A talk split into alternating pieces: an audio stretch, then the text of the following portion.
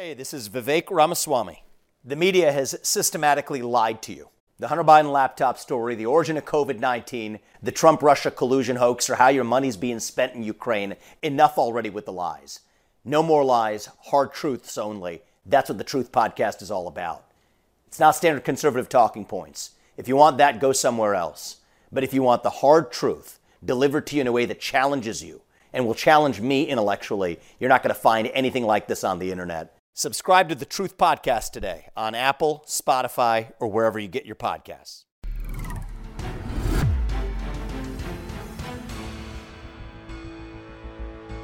Hey, Slater Crusaders, welcome back to Road to Midterms. If you're watching this on the TV right now, this is our Politics by Faith segment that we end every show with. That's the name of our podcast, Politics by Faith. So, this is an abbreviated version of the podcast that we do where we take a story that's causing anxiety and we add some historical perspective and biblical peace to make the anxiety go away. So, we do a podcast where we go into more detail with all of this stuff. If you're listening to this on the podcast and it sounds different, uh, I got a different microphone, right? And it's because this is the, the last segment of the TV show that we do, Road to Midterms. So wherever you are, thank you for being here and, and listening and or watching. The kids are not voting. Democrats are worried. Biden's approval rating among 18 to 30 year olds, which should be high, you'd think, right? The kids like Democrats, right? Low 30s. Yes, they voted for Biden by a 25 point margin over Donald Trump. But that's because the kids hated Trump, not because they loved Biden. Turns out, not even because they loved the Democrats. Politico wrote a long article about Gen Z. For our purposes here, we'll call that 18 to 30 year old. And how the article is about how Democrats need to speak to Gen Z right? Talk to them about the issues that most affect them, that they're most passionate about, like global warming and mental health and student debt, things like that. And you've got to engage with the youth vote Democrats. You got to engage with them. You got to you got to meet them where they are. You got to pull up a chair and sit backwards in it. You know, let them know how cool you are and hip and with it. And you got to use TikTok, right? Maybe put your baseball cap on backwards. Talk in slang. And the whole article is about how there's, there's this sage pollster from Harvard who knows the Gen Z voter more than anyone in the country. And I'd argue he's all wrong, right? About, about what young people are looking for, right? He has this whole list about what young people, oh, young people want to hear more about global warming and they want to be, hear this and that. It's like, no, no, no. What everyone's looking for is the truth. They may say that they want someone who can like totally relate to the man, but they just want what everyone wants. They just want the truth. A life changing, world view altering line of scripture for me was Jeremiah 6:16. Stand at the crossroads. Are we at a crossroads, you'd say? Stand at the crossroads and look. Ask for the ancient paths. Ask where the good way is and walk in it. I love the visual there. You're at a crossroads, and it doesn't say just like, like just barrel through. It's like stand, look, observe, ask. Where's the ancient path? Where's the good way? The ancient path.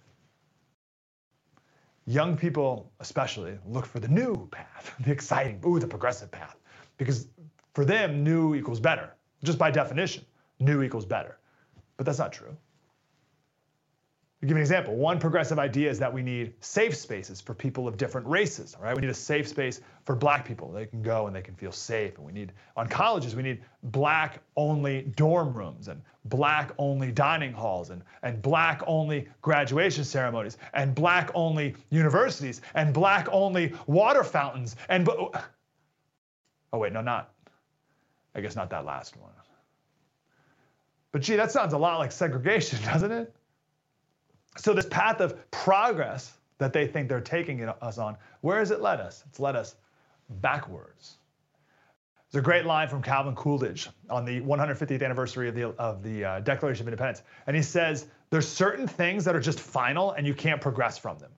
right? So the idea that all men are created equal, that's final. You can't, there's no progress. All men are created equal, period. That's the end. If you think you're progressing, you're going backwards. You're going backwards to a time when men were not created equal, or you don't think men are created equal, right? There are certain truths that are just final, and you can't progress past them. If you do, you're going backwards. And that, if I may, is where many progressives are leading us today. Backwards. Oh, but kids, they, they, uh, the kids love the new and the shiny and the exciting. I'm not so sure. I think that's what old people think kids want. You know, the idea of a teenager, it's a new concept. It came around after World War II. And it, this was the, right after World War II was the beginning of youth culture. Very beginning of it, where marketers wanted to sell whatever they were selling directly to kids. They wanted to appeal right to kids. Advertising used to appeal to adults, but now all advertising is either directed to kids or very childish advertisements. Right? Even the advertisements to adults are kid-like. And you look at magazine ads from the 50s versus advertisements today, it's completely different in every way. The idea of adolescence is a new concept, this in between of childhood and adulthood.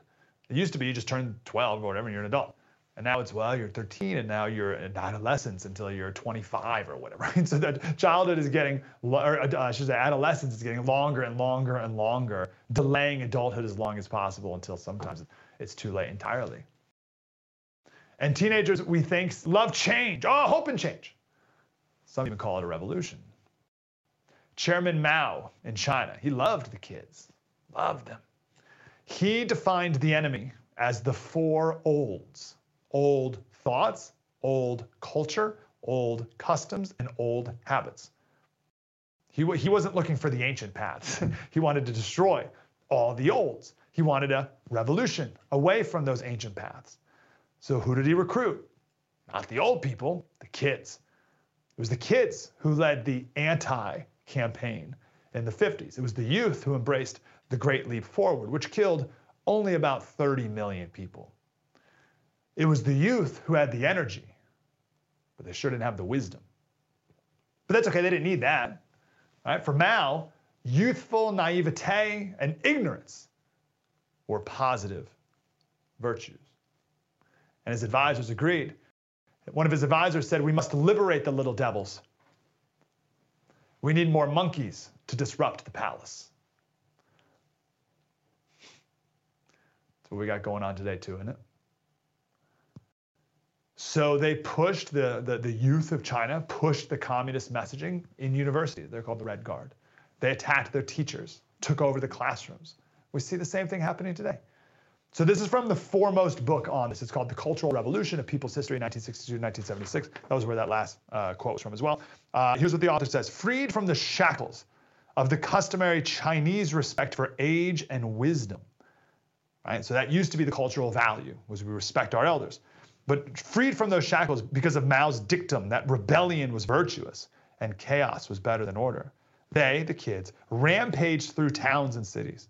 Their mission was to terrify people, no matter how vulnerable, and destroy those artifacts, no matter how precious, that they deemed to represent China's corrupt past. We see the same thing today, tearing down statues, all the rest. Callow means immature, youths, abused scholars who had a lifetime of learning and took hammers to smash the treasures of Chinese antiquity.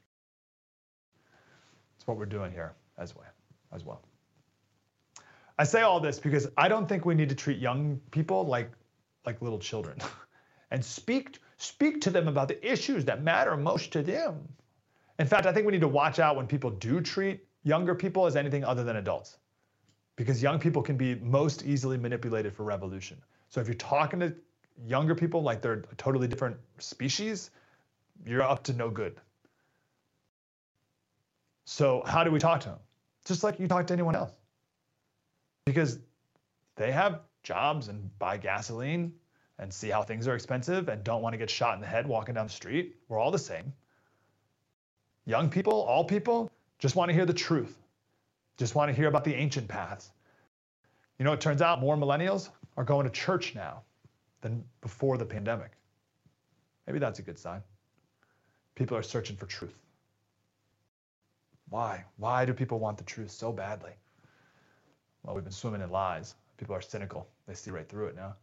And they want the truth, but why? Why do we so desperately want it? Why do we need it? Well, the rest of that scripture, I didn't give you the end of it. Jeremiah 16, 6. It says, Stand at the crossroads and look. Ask for the ancient paths. Ask where the good way is and walk in it. And here's the rest. And you will find rest for your souls. That sage Harvard professor who knows all about Gen Z says you got to talk to the young people about mental health and anxiety. Okay. Well, you want to talk about mental health and anxiety? Everyone's so full of anxiety. What do we need to fix it? Politicians. Politicians are going to fix the anxiety. Uh, more pills. The kids take more pills. No. Maybe we need to start looking again at the ancient paths. Take it. Take it and you'll find treasure. Take it and you'll find everything you've ever wanted. Take it and you'll reach your dreams, your full potential. No, something way better. You'll find rest for your souls. It's Politics by Faith. If you are uh, on the TV right now, please go download the podcast. We do a lot of these. Hopefully, you find some peace by the end of them. Give a subscribe, a five star review. We got to get to a thousand five star reviews to hit the big time if you're listening on the podcast. And come over and join us on the TV show as well. And also, it'd be great if you could leave a review. Appreciate you. See you again tomorrow.